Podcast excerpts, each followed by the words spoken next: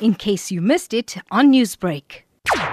A motorist was robbed of his vehicle while at Eden Park in the Pietermaritzburg area by two armed men.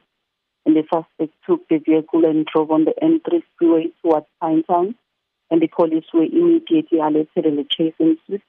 The police officers from the Hilton Flying Squad followed the vehicle towards the Pinetown area and shots were fired at the suspect's stolen vehicle collided onto three vehicles on the Old Main Road and Glen PA Road in Pinetown.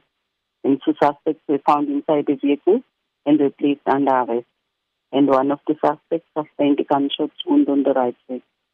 And the complainant's belongings were found inside the vehicle as well as a gas gun.